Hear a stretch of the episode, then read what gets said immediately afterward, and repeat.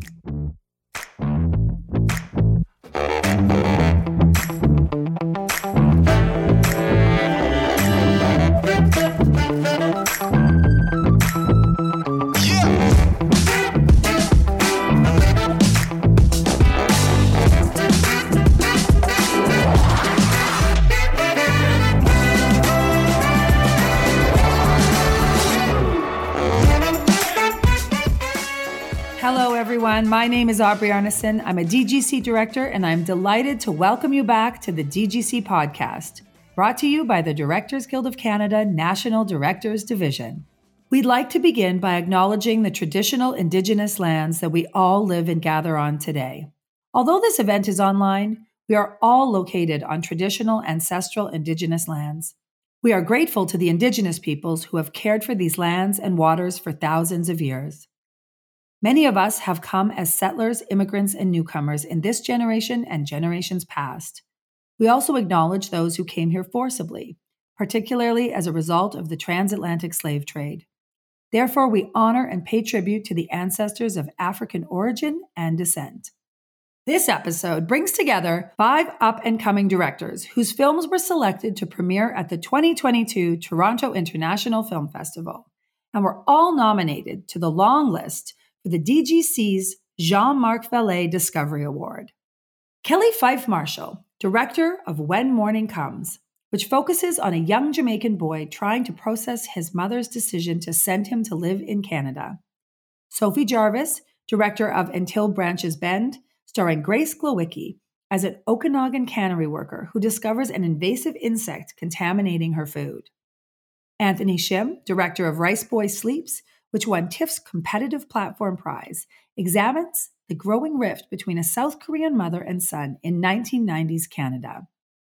Ashley McKenzie, director of Queens of the Qing Dynasty, follows a neurodiverse teenager declared unfit to live independently as she develops a relationship with an international student from Shanghai who is assigned to oversee her. And Gail Maurice, director of Rosie, uses her debut feature film to explore the fringes of 1980s Montreal through the eyes of an orphaned Indigenous girl. Their conversation is moderated by fellow filmmaker and chair of the DGC's National Directors Division, Zach Lipovsky. Please enjoy.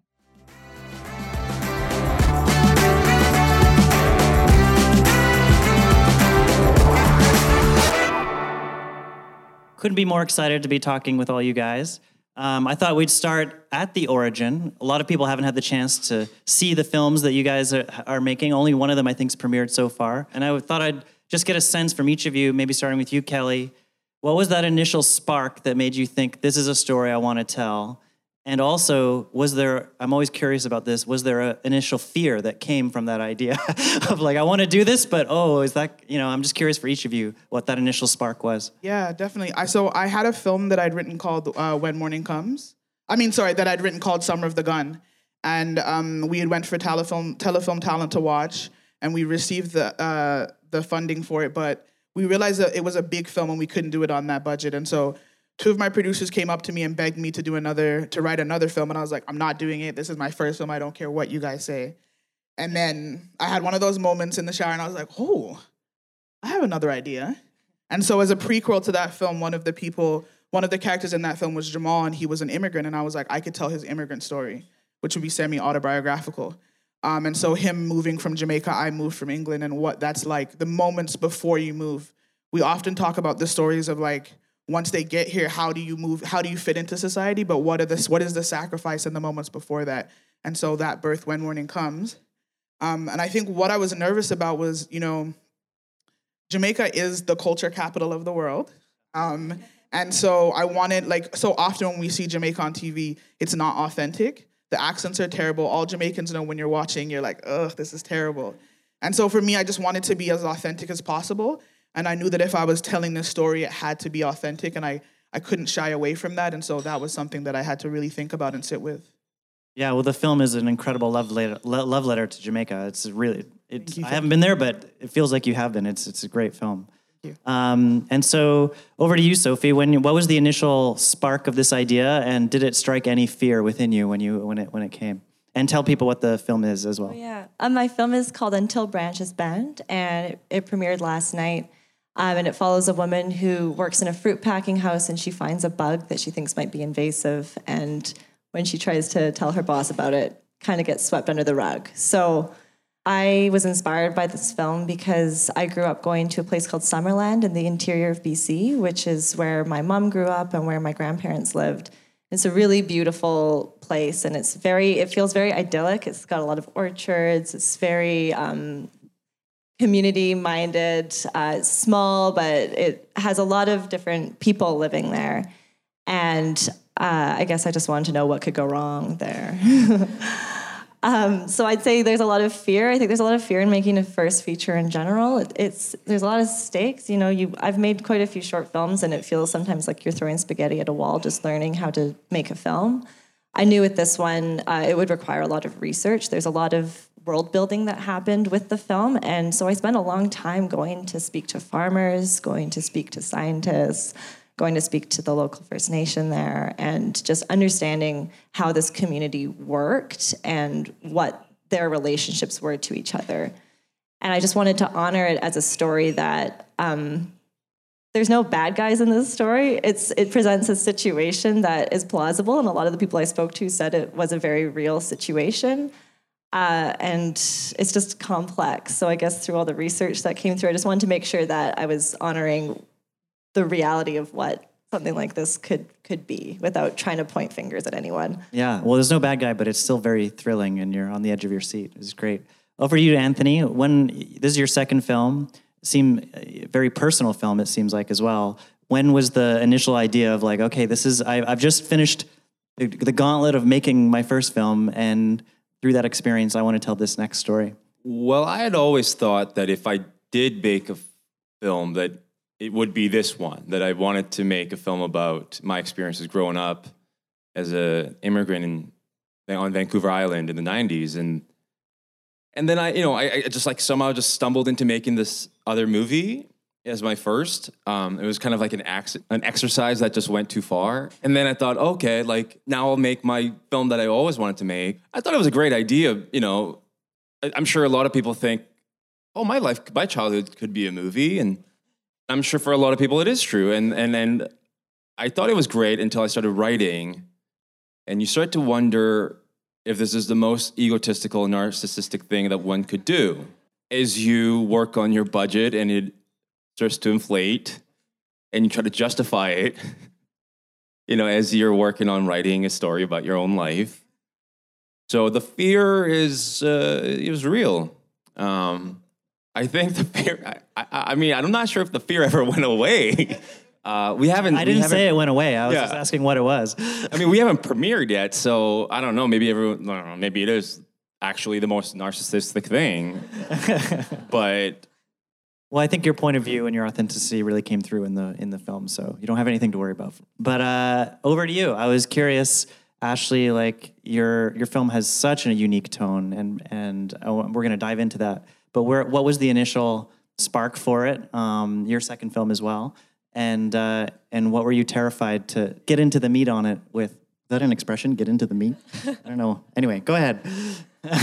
well, it's uh, sometimes I refer to it as a queer friendship romance, um, but it's definitely a character piece that really really digs into the specificity of the two characters and it the genesis of it began when I formed a friendship with um, a young teen that auditioned for my first feature, and it didn't work out to cast them in that film, but I really connected with her and was inspired by her and loved the way she saw the world, and I loved the way she spoke.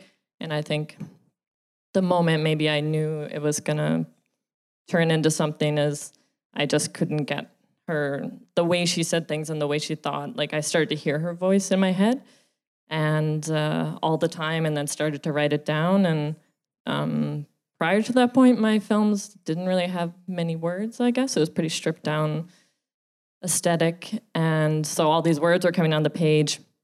So that's when I knew it was something. And then the other character in the film also stemmed from a, a newer friendship that um, came into my life. I want to say like a year and a half after I had had a fully formed script. And then I sort of did, probably spent another year writing it with them in mind.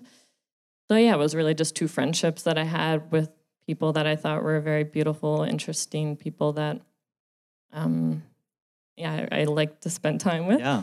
And the thing that scared me was um, was the words. Like it was very dialogue heavy, and I think Werewolf, my first feature, was I want to say like 68 pages, and then the script was like you know 160 pages or something. So, and I often work with um, people in my community who haven't acted before, or maybe they might have some theater experience but have never acted in a film. So, you know, to throw non actors or first time actors into a scene with like a 16 page dialogue scene felt very scary for me. yeah. It was it was really great, really, and her voice has been in my head ever since seeing the film. It's very captivating in that way. Over you, Gail. Uh, really amazing film. What was the initial moment that it came into your mind, and was there anything that that made you worried about taking that on? So um, I did the short Rosie in 2017, and it screened at imagineNATIVE in 2018. So then uh, the imagineNATIVE had that inaugural screenwriting program, and they invited me to develop it into a feature film. I thought, what the hell am I going to write about? Like, but these characters I loved very much, but I, I started to think about it, and so my film's Rosie, and Rosie's a little six-year-old girl, and indigenous, and she goes to is forced to live with a francophone auntie, and everything that she's thrust into is alien. The way the people sound, the culture, the signage, the way they look. a lot of my films have to do with identity and who are we, and makes a family. So I was able to expand on that. And also, I wanted to talk about the 60 scoop because not a lot of people know about the 60 scoop. And Rosie's mother, who Rosie's now orphaned, and her mother is a product of the 60 scoop. So I wanted to talk about the effects and repercussions of what happens when you take children away forcibly from their parents, where they will never have a chance to know who they are, which in, in Rosie's case will happen and it, it, it's happened a lot in, in Canada, and that's from uh, personal experience. Uh, my, uh, sorry, I don't know when I'm going to stop being emotional when I talk about it.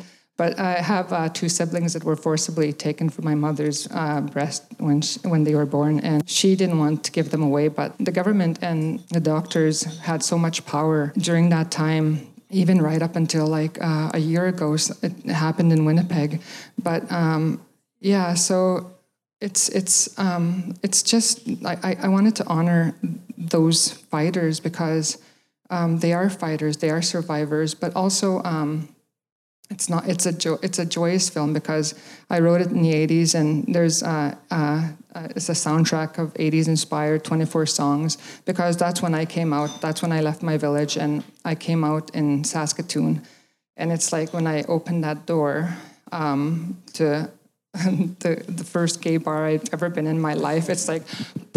It's like my whole world exploded. Like what the fuck? And I'm like, I'm like, I'm like, so like, I was like, what? And my- whole body vibrated, and I was like, I was blown away that this world existed. And so I wanted to bring that energy into Rosie, and I wanted uh, uh, to tell a story from Rosie's perspective because children are so um, they see things with wonder and magic. And there's, I'm talking a lot. there's, there's one uh, scene where um, she goes to the uh, garbage dump with uh, her auntie, and um, it's that's based on my life. So I used to, my mom and, would take me to the dump, but when you're six years old, you don't realize it's a, dump and it's supposed to be dirty. To me, it was a magical place and it was wonderful. And I would, oh, I remember like climbing the heaps and piles of garbage, but it wasn't garbage, it was beauty. And I found a Santana record. And I didn't know what a record was. I didn't even. I didn't. I just saw this record, the the, the picture on the on the record uh, and I looked inside, and there was this disc. I had no idea what it was. It was just beautiful. And we found that or an orange sha- shag rug, and we went home. I, I kept that record for years and years and years. And without ever hearing it. I should go home and play it actually. And um, but yeah, so we went home. We took this orange shag rug and we put it on, and we used it. And I, I sat lovingly on that rug. To me, there's no. Uh, the theme is there's no uh, trash in any human being. We're all beautiful. Mm. One of the things that's really unique about everyone here, I was kind of shocked when I was going through, is every single one of you are a writer and director of the film. So you you all wrote it and directed it, and I'd love to just dive into the writing for a second, starting with you, Kelly. On the page, as you're crafting this this film that you came up with in the shower, what was something that was really hard to crack on the page that eventually you did figure out a way through? Was there something in particular that, as a writer, um, and you can all if someone else wants to go first but i think that's it's always great because writing is so difficult. There's things that stump you but you do get through it. I, am curious if there's something specific. I think for me it's like uh, this is a story that i'm interested in and i want to tell but uh, would other people be interested in it? That's kind of my biggest thing is like when you get in there i'm i'm i'm, I'm more confident i'm a confident director but like when you're writing on the page are people going to care about these stories that you think are really important? Yeah. And how did you get through that that thought? You just went went I ahead. I did. I think I think we'll see on Monday at the screening. well, they're all sold out, so I think people want to see it. Um, how about uh, how about you, Sophie? Was there something that you really struggled with on the page that eventually you cracked? I mean, I just think that the script. I, I wrote the first draft in 2016, so it's just. I think it was just a struggle the whole way. And there's things that were visually really compelling to me that I just had to ground myself with those. I knew that there was certain images in the film and certain uh, scenarios with a visual attached that to me as long as those remained i knew that that was where the magic was felt in my heart and finding the script to include those and finding what was in common with those was how it kind of helped me go through the six years of pre-production five years we shot last summer and in fact, we were supposed to film in 2020, but um, something happened. So we had to push by a whole year. And that year was actually probably when the best writing happened. I'd say we had a script that was ready to go in 2020, and just having the rug pulled out from under all of us in so many ways. I mean, this was the least of anyone's worries at the time, but I had a year to sort of have an objective look at the script again and, and really narrow in on what I wanted to say.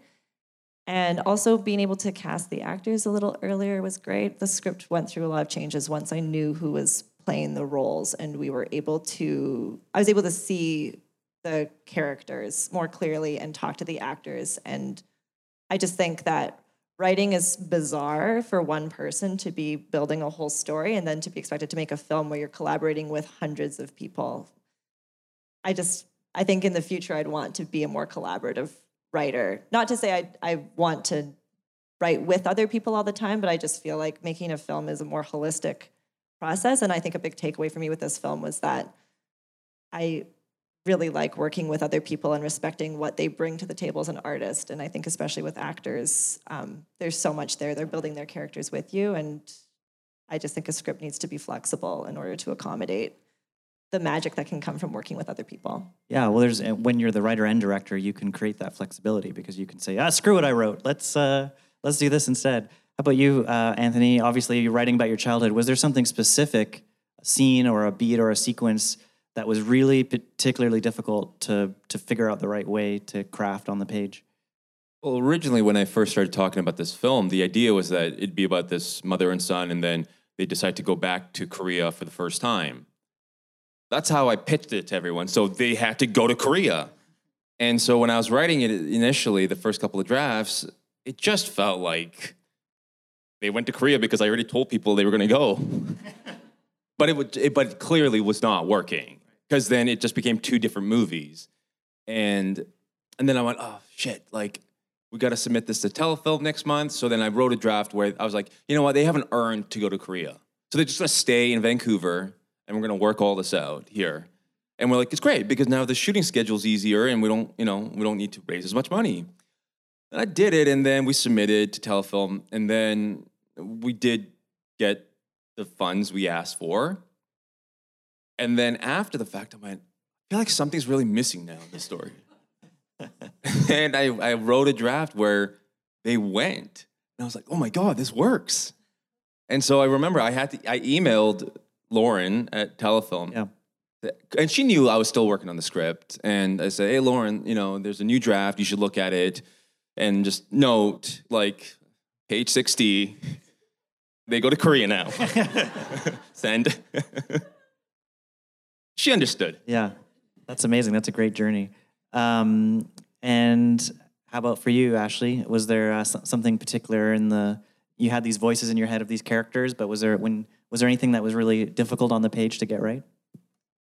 Definitely really relate to what everyone said so far, and I feel like maybe yeah the most difficult part of the writing was like knowing when to stop. Um, I I think I was I was in the last days of pre-production, like maybe two days before we went to camera, I was still rewriting the script, which is like kind of a chaotic thing to do and makes scheduling hard. And was like a, it was hard for me to be trying to prep everything as a director and, while I'm still like trying to adjust the script. But I don't know. I feel like the more you spend time in the writing process, everything in life just, you know, seeps into your script and you can just keep evolving and keep evolving it. And it's like knowing when to stop was a bit like hard sure. for me to figure out.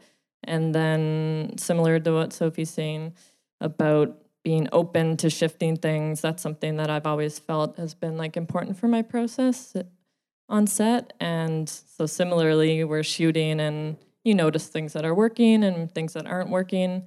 And on the fly, like I try to make space to rewrite things or reshoot things or recast things, just, you know, do what needs to be done to get at something authentic and something that feels right. So I was also like every night like rewriting the scenes and polishing dialogue, which again, I it's hard for everyone when the actors are like learning the lines and then you send them the new scene the morning of and that kind of thing. Yeah. I, you know, maybe, I think it, maybe it was the best thing for the film, but it definitely felt like it's, we're pushing the boundaries a bit. It's really good for people to hear that, I think, because most people see a finished film at a world premiere at TIFF and think that it, you were in the shower, you had the idea, and then that film was instantly created in that form and it didn't change from the shower to TIFF. Um, but knowing, I'm sure all of you can relate, it changes every day along the process. Yeah, I mean, I don't know if this is something that you've all experienced, but in the editing process, like the it shifts so much for me. Like I think in my film, probably like in one in one take, when the actors say a line, I probably like swapped out every single line to take a line from each take to get the perfect tone and the perfect yeah. performance sort of thing. Like all those little details, it feels like are right up until the end. You're massaging them. Yeah. And for you, Gail, how was the the writing process, and was there anything particularly difficult to to to get exactly right? And how did you get through it? So it's taken me 20 years to make my first feature film. Never give up.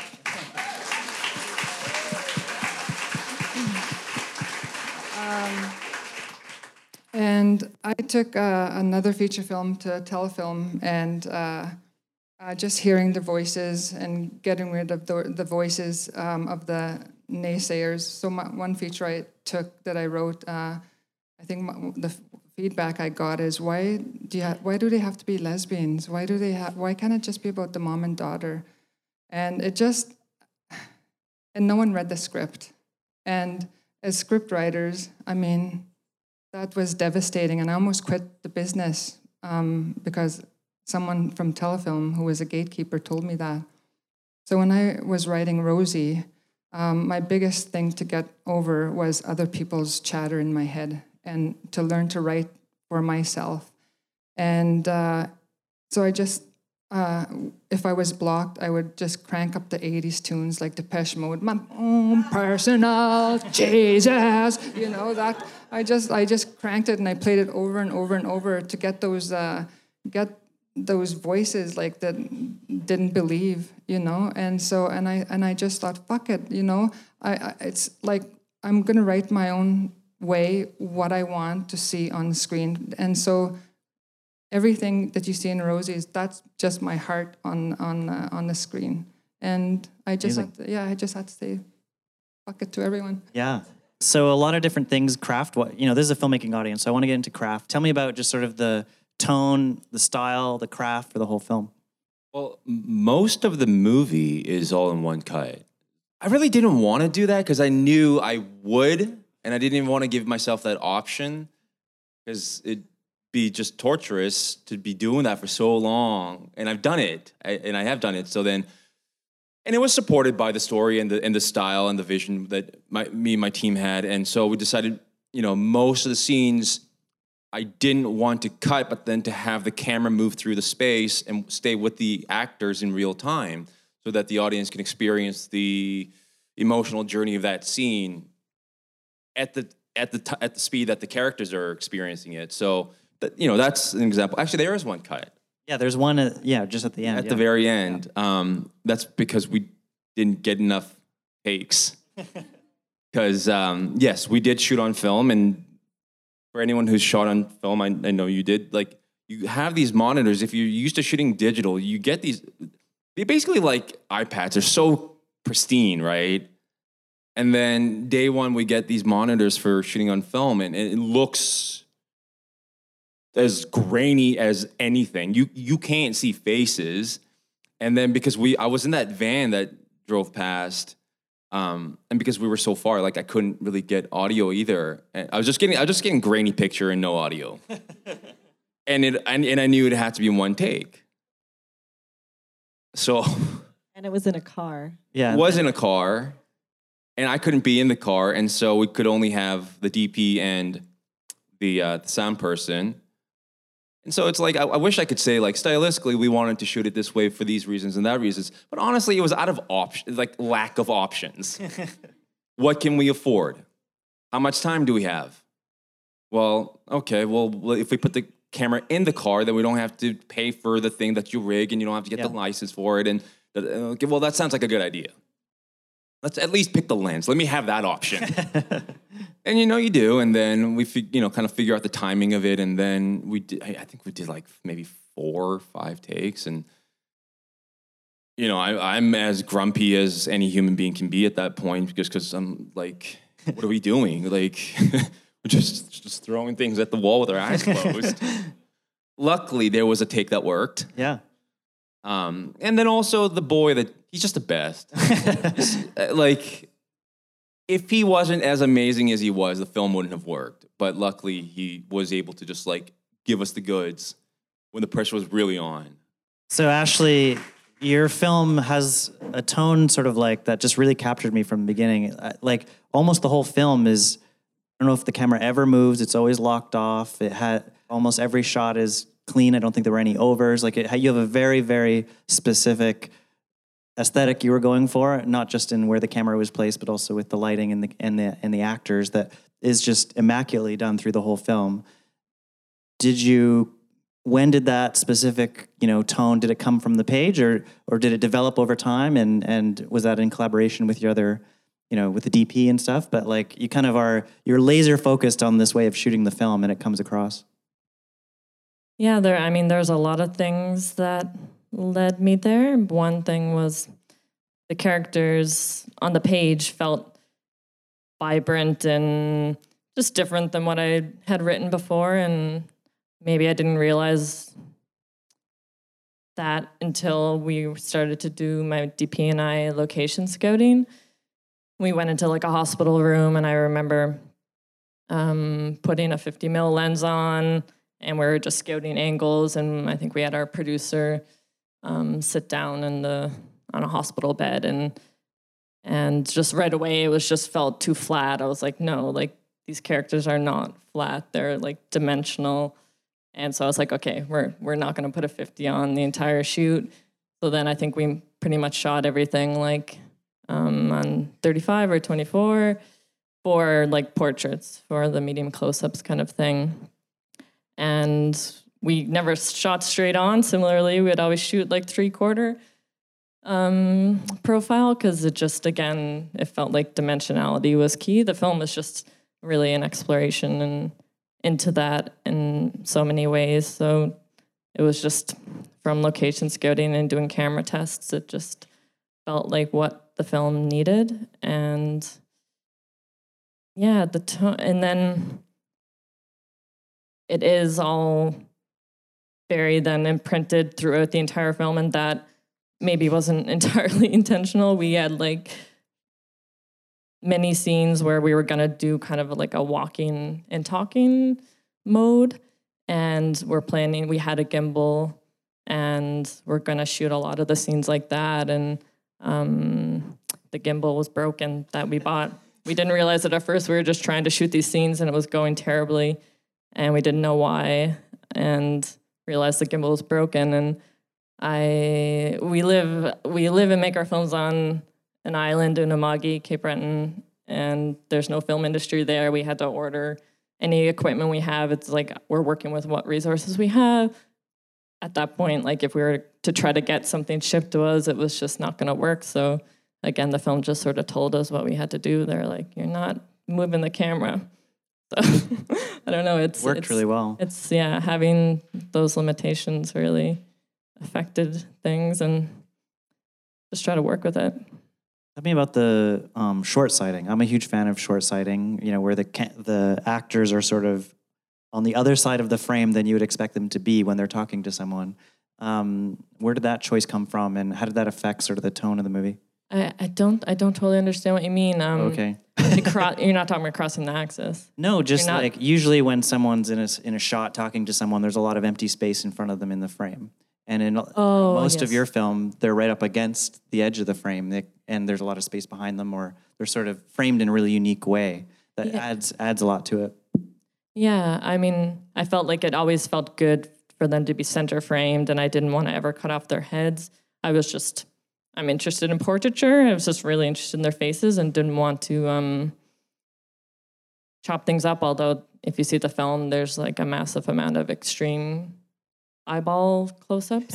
yeah. so that's an exception. But um, I always like to shoot with a lot of headroom, and I think that has to do with just the characters in my work are often the environment and society like affects their lives in in pretty tangible ways. And so i like to see characters existing in, within the architecture of a space. So you can feel the room and you can feel the structures around them.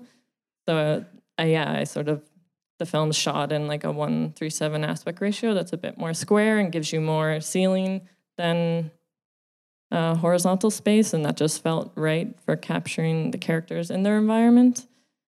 And yeah, that's Yeah, it was well. It all worked. It all came together. Um, and so Gail's film, Rosie, talk about sort of developing that tone and and the craft. Yeah, so I wanted to bring in saturation to make it vibrant because I wanted the characters, nothing about the characters is conventional. They're unabashedly themselves. They let their bodies hang and they're beautiful and and strong and just just the way they are. And I wanted to highlight that with the color. What's interesting is I don't speak French, but I directed a bilingual film.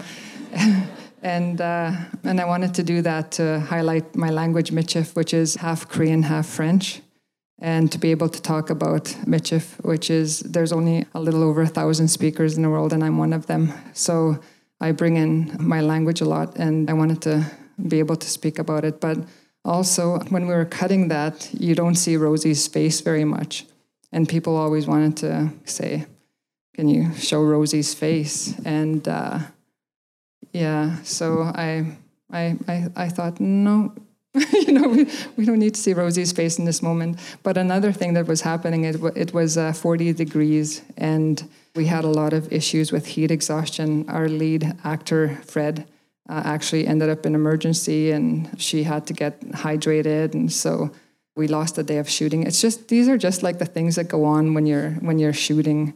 And so this day, um, it, it, it was really, really hot. Uh, little Rosie was uh, yawning like crazy. she was so, she was so, uh, it was so hot. You, you shoot um, basically sometimes because in a certain way because you have no other choice, and you and you make do. Absolutely. Well, the film really comes to life on the screen, so none of the none of the heat trauma is is is, is in there. Now we're going to go over to Kelly's film. Kelly, similar to what Anthony was talking about, your film has a lot of these incredibly crafted, sort of moving camera angles. Almost remind me of like early Spielberg and these sort of oneers that feel like five different shots, you know, that come together that are really beautiful. Um, talk about sort of the decision to kind of build that sort of style into the story you were telling. Um, yeah, so that all started with a conversation with my DP Jordan Oram. Um, we've worked together since one of my first uh, shorts, Haven. Um, and he's also Jamaican, so it was super important for us to kind of talk about how we could make Jamaica feel the most authentic and make people feel like they're experiencing what Jamaica is. Um, and so one of the things we wanted to do was make the camera float through the scenes. So it was like, you know, it was it was your perspective of what was happening. Um, and so we didn't we we a lot we, like you said we have a lot of oneers. Um, we shot the film with one lens the whole time, so we shot it on a 29 uh, vintage lens. Um, the first day of shooting, um, we had it on a crane that ended up being faulty, and the whole camera fell off right after our second scene and broke. Um, after that was day one in Jamaica, and like you were saying, being on an island, and we we brought all of our equipment from Canada, um, and so I called my baby brother up and I was like, "Hey, what are you doing tomorrow?" And he was like, "Oh, I have a frisbee tournament." I was like, "Great, you don't. Um, I booked your COVID test, and you're getting on a flight. You you land tonight in uh, New York, and then you'll be there tomorrow with the lens." There was only one other. We it was a vintage lens. I don't remember what the lens was, but there was only one other in the world, and it happened to be in Toronto at that time. and so we had someone drop it off at my brother's. He got his COVID test. He wrapped up. He wrapped it up in a shirt so nobody thought it was film equipment. And he hopped on a flight. And the next day, we all went to set. Like you know, we were ready. And he came out. He came from the airport straight onto set, and we just cheered him on, put it on, and we were like, "Action, let's roll." That is amazing, amazing, incredible. so, yeah, it was definitely a lot of hardships. The same with the heat, um, and and so. But one of the things we did that was super intentional. We mostly focused on Jamal, the main character. Um, you rarely see like even the the um, the cameraman in this. He's a huge TikTok star with like one million followers, and you've never seen his face. Um, and so we did that quite often. I mean, they'll they don't know, but they'll see when they see the movie um, because it really is like Jamal's perspective of what he's going through, and and we want to really feel like like his feelings, uh, and and feel like we are Jamal and we're making the same decisions and to have the same feelings as him. Yeah, well, it really came through, and I'm going to use 29 mil from now on. That's the way to do it. Now we're going to go over to Sophie's film Until Branches Bend. Just like Anthony, you shot on 16, I guess. Um, what was the decision to use film and the aesthetic of what you're going for there with your film? Um, well, I just love working on film. I think that uh, not only do I think it has such a beautiful texture and it picks up uh, colors and brings an atmosphere that um, I find really compelling. Um, I also just love the energy on set when we're shooting on film. I feel like a lot of people, it just it just brings a certain reverence. Like there's a performance really gets centered. There's less focus on de- details that don't really matter. Like can you see this logo? Or I mean, it matters. You gotta cover those things up. But it's it's more about does the world feel right? Because like you said, when you look at the monitor, you can't tell what the hell's going on in there. And um, I worked on 16 for my last short film, and I just really loved the texture of it, and and especially with where we were shooting here, there's a lot of. Um, it just felt like the right choice. The colors, the landscape. Uh, with this scene here, I'd say that my approach to filming is pretty formal. I really love to visualize the shots beforehand and to know where we're going to be filming and uh, to really spend time thinking about that space. And actually, with this scene, it took us a really long time to find a factory that would let us film because it's about finding a bug in a factory, and no one wanted that. Um, but we found someone like a week before we could go in there, but we were already filming, so we really had very little understanding of what the space was like, and also the factory was running while we were there, so we were filming while people were working. Um, so I would say that this was a big panic day for me because we we knew what we had to get, but we had no idea what our framing was going to be. It was very much like grab the cameras and go. And luckily, one of our producers, Tyler, he also is a really great DP, and we had a second camera on set. So while we were filming the scenes, and we only had one day, we only had a half day to shoot in the factory. Uh, Tyler was running around getting B roll. He was up on the loft getting that big wide shot while we were filming the actors. And when you see the film, it's not a spoiler, but the opening has a lot of peach in the factory amb- ambiance. yeah. And that was just a kind of a run and gun while we were trying to get as much as we could out of this factory with people actually working there. And I'd say that I'm really pleased with how it turned out because it felt like the most unknown. That it was so loud in there. We had no idea if the sound was going to be any good. It was really stressful. Um, but it was just such a great experience in the end. And a lot of people who were working in the factory were really excited about the film and actually came out and were and were background on another day that we were filming. Uh, they came all the way out to a different town to to participate because they wanted to, and that was really something that we couldn't have imagined happening unless we had gone into this space. And that, it was great. Yeah. Yeah. Well, you couldn't tell that. I mean, there's one of the the shots in there, the long lens where half the frame is black, and she, almost like she's being watched. All that seemed very chosen, so you couldn't tell. So, well done. Thank so we're um, we're coming near the end of our time, but I want to uh, he, kind of get a sense from all of you. Um, you know, for most of you, this is your first film. For some of you, is your second film. Um, going through this experience, you know, every filmmaker makes shorts and gets all their favors together and, and then makes a feature. Now that you're coming, you know, you're still going to have the premieres and all that parts, but through the process of making it, shooting it, casting it, editing it, what are some of the biggest uh, lessons that you personally learned making the film that were you're going to carry on to your next films and or you wished you could have gone back and told yourself uh, at the beginning of the process i think it's always really helpful for all the filmmakers that are here to just hear the wisdom of things that you learned uh, through the process of doing it that you're never going to forget um, maybe starting with you kelly if you, if you have one Yeah, I think for me, it's just really just keep going. It's the energy of just to keep going. Like the fact that the camera fell on the first day is like, do we just stop and go home? Like, is this the end of all we've done here? You know, um, and it, we were like, it was the end of the, the like the third wave of the pandemic, and we're in Jamaica. Um, and it could have easily just been the end, and but we'd try, we'd all worked so hard and gotten to this place, and we were finally there, and the characters were great, and the costumes and everything was perfect. Um, and we had shot the day. It was just like our last walking scene, and so um, it's it's just like you just really have to keep going and and just be agile and know like you you got to just ha- learn how to navigate when things go wrong and and just stick true to what your vision is. awesome how about you sophie what was the big lesson that you took out of this experience I'm trying to think of just one. There's so many. list them all let's do it Well, I mean, I really relate to what you're saying. And I'd also say moving forward at all costs, but with compassion. You know, we had a tough shoot too. We were shooting during COVID, um, wildfire season, extreme heat.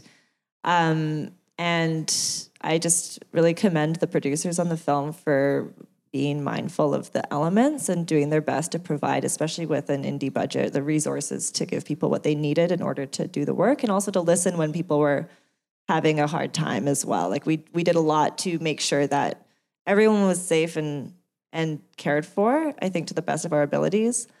Um, and I felt really supported by the producers because I knew that they had that caring nature. So I was able to focus on on getting through the days and actually to enjoy it as well. Like at the end of the day, I show up every every day to the film set and there's all these people who either I've worked with for many years before, people who are new friends, people who I've never met before, but who are suddenly there in the experience. And I just think that moving forward, I need to remember that when we're actually filming, it's just such a privilege and a joy to be able to direct a film and to experience that type of support every single day. And to know that it's not just in the filming, it's also all in the development, the pre-production, and, and also through post. And and to remember that a film gets made several times. Like the script is a document in the end.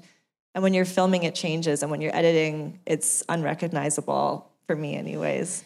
And that's part of it. And I think that just remaining flexible but still true to your vision, as you said, is just for me is the way that I need to work moving forward. I mean, I hope I did so here, but I think I'm extremely into that moving forward. Yeah, every every film I've made, I end it regretting not having been present for like and appreciating because you're so in it. And every film I start, I'm like, okay, this time I'm going to be present and appreciate it, and then you just go into this black void and you you. It's very difficult to do that. But Anthony, this is your second film. I'm curious, was there a lesson you took from film number one into this one? And I'm sure there was another lesson you learned at the end of this one. What were they?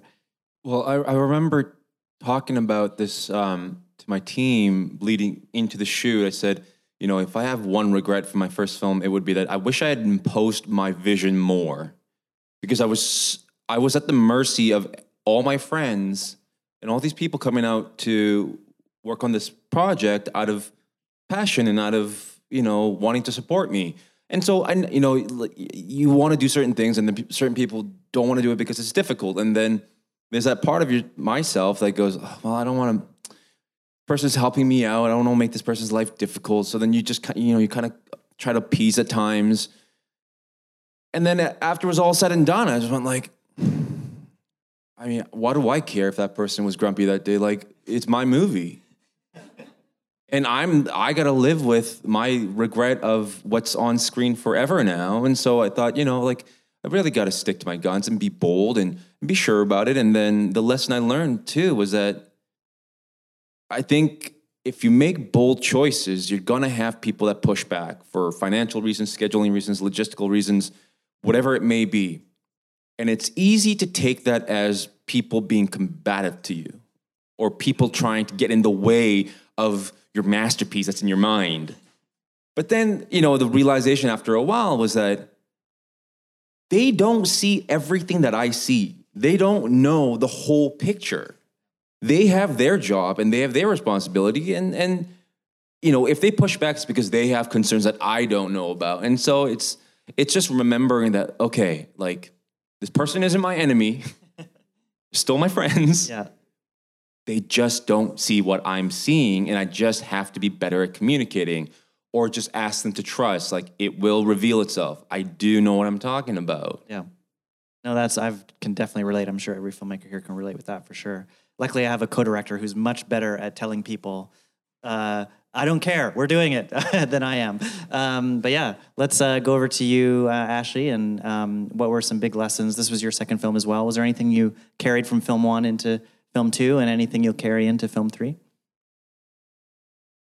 I think maybe yeah. The thing I'm learning and trying to sit with right now is making films is so demanding, and and it just takes there's something very beautiful about the devotion and the faith that we put into the creative projects and and I love that and that's yeah really exciting um, that tenacity I think. But it also I don't want to like be myopic about it and, and, forget and think that film is everything. Like I'm trying to remind myself now that there's more to life than film and trying to find balance and and trying to remember you know there's so much pressure to like what's the third film? What's the script in your back pocket? And just remembering that you know what do you know what do i want my life to look like? Yeah, and what do i want my days to be like? And uh, you know not being afraid to take time to just be in the world and do other things. And and hopefully that will actually in the long run actually nourish the work even more. But it can be really hard to resist the pressure like you know, you have this energy and momentum, and it's just, you think if you don't just keep producing that it's all going to go away or something. But Definitely, yeah. if you, I don't know, that's what I'm trying to learn and, and talk about so that I can hopefully try to follow through on some of those balance, changes. Yeah, that balance is an artist's lifelong struggle, I think, for sure. How about you, Gail? Was um, this was 20 years in the making? And now that it's coming to the moment of seeing it, was there any big lesson you took from that experience? Um, I, uh, my next uh, project, I want to be surrounded by uh, people that respect each other. And um, yeah, it's one of the hardest things I've ever done. I basically went home and cried every night because, like you say, um, I had to fight for every shot, every scene, every. It it it, it was hard. Um, so my next uh, my next project, I hope that I'm uh, I I choose people that um,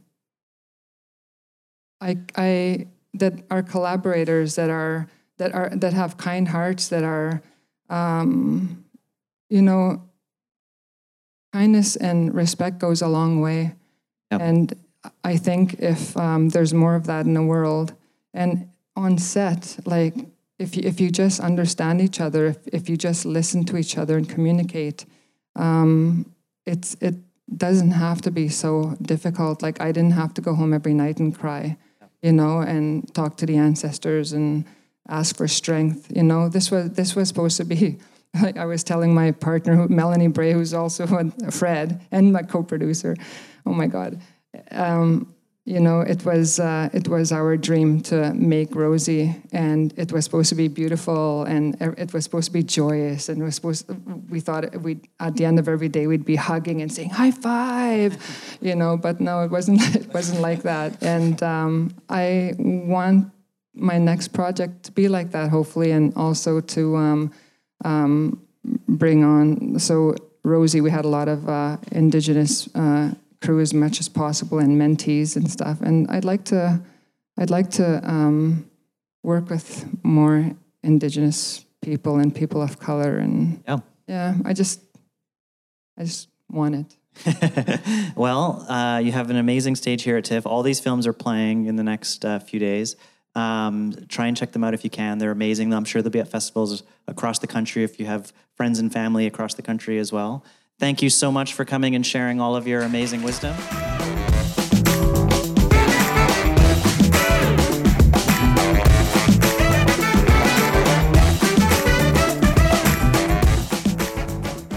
Hi, everyone. Welcome back. I find it so inspiring to hear so many different voices in one conversation. I think that there were so many gems in that chat, but the things that stand out for me is hearing them talk about how you have the script, but to remember that the story in the film evolved through all the stages and to allow it to do so.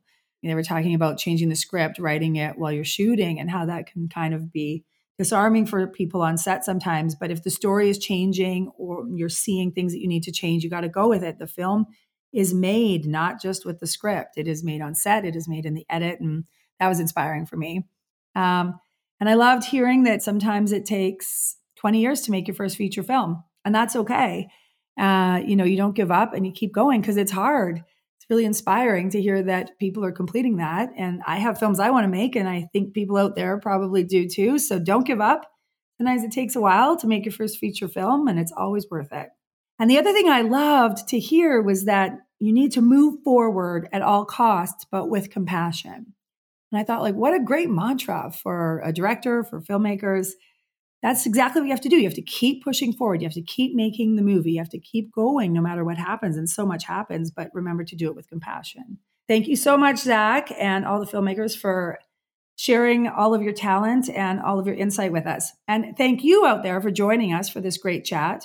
Remember to subscribe wherever you listen to podcasts and follow us on social media at DGC Talent on Instagram and Facebook. And if you are looking to hire a director, you can access an amazing resource, directors.ca, where you'll find a director with the perfect skill set to match your project. Special thanks to technical producer Giacomo Beltrami and producer Hans Engel. Take care and talk soon on the next episode.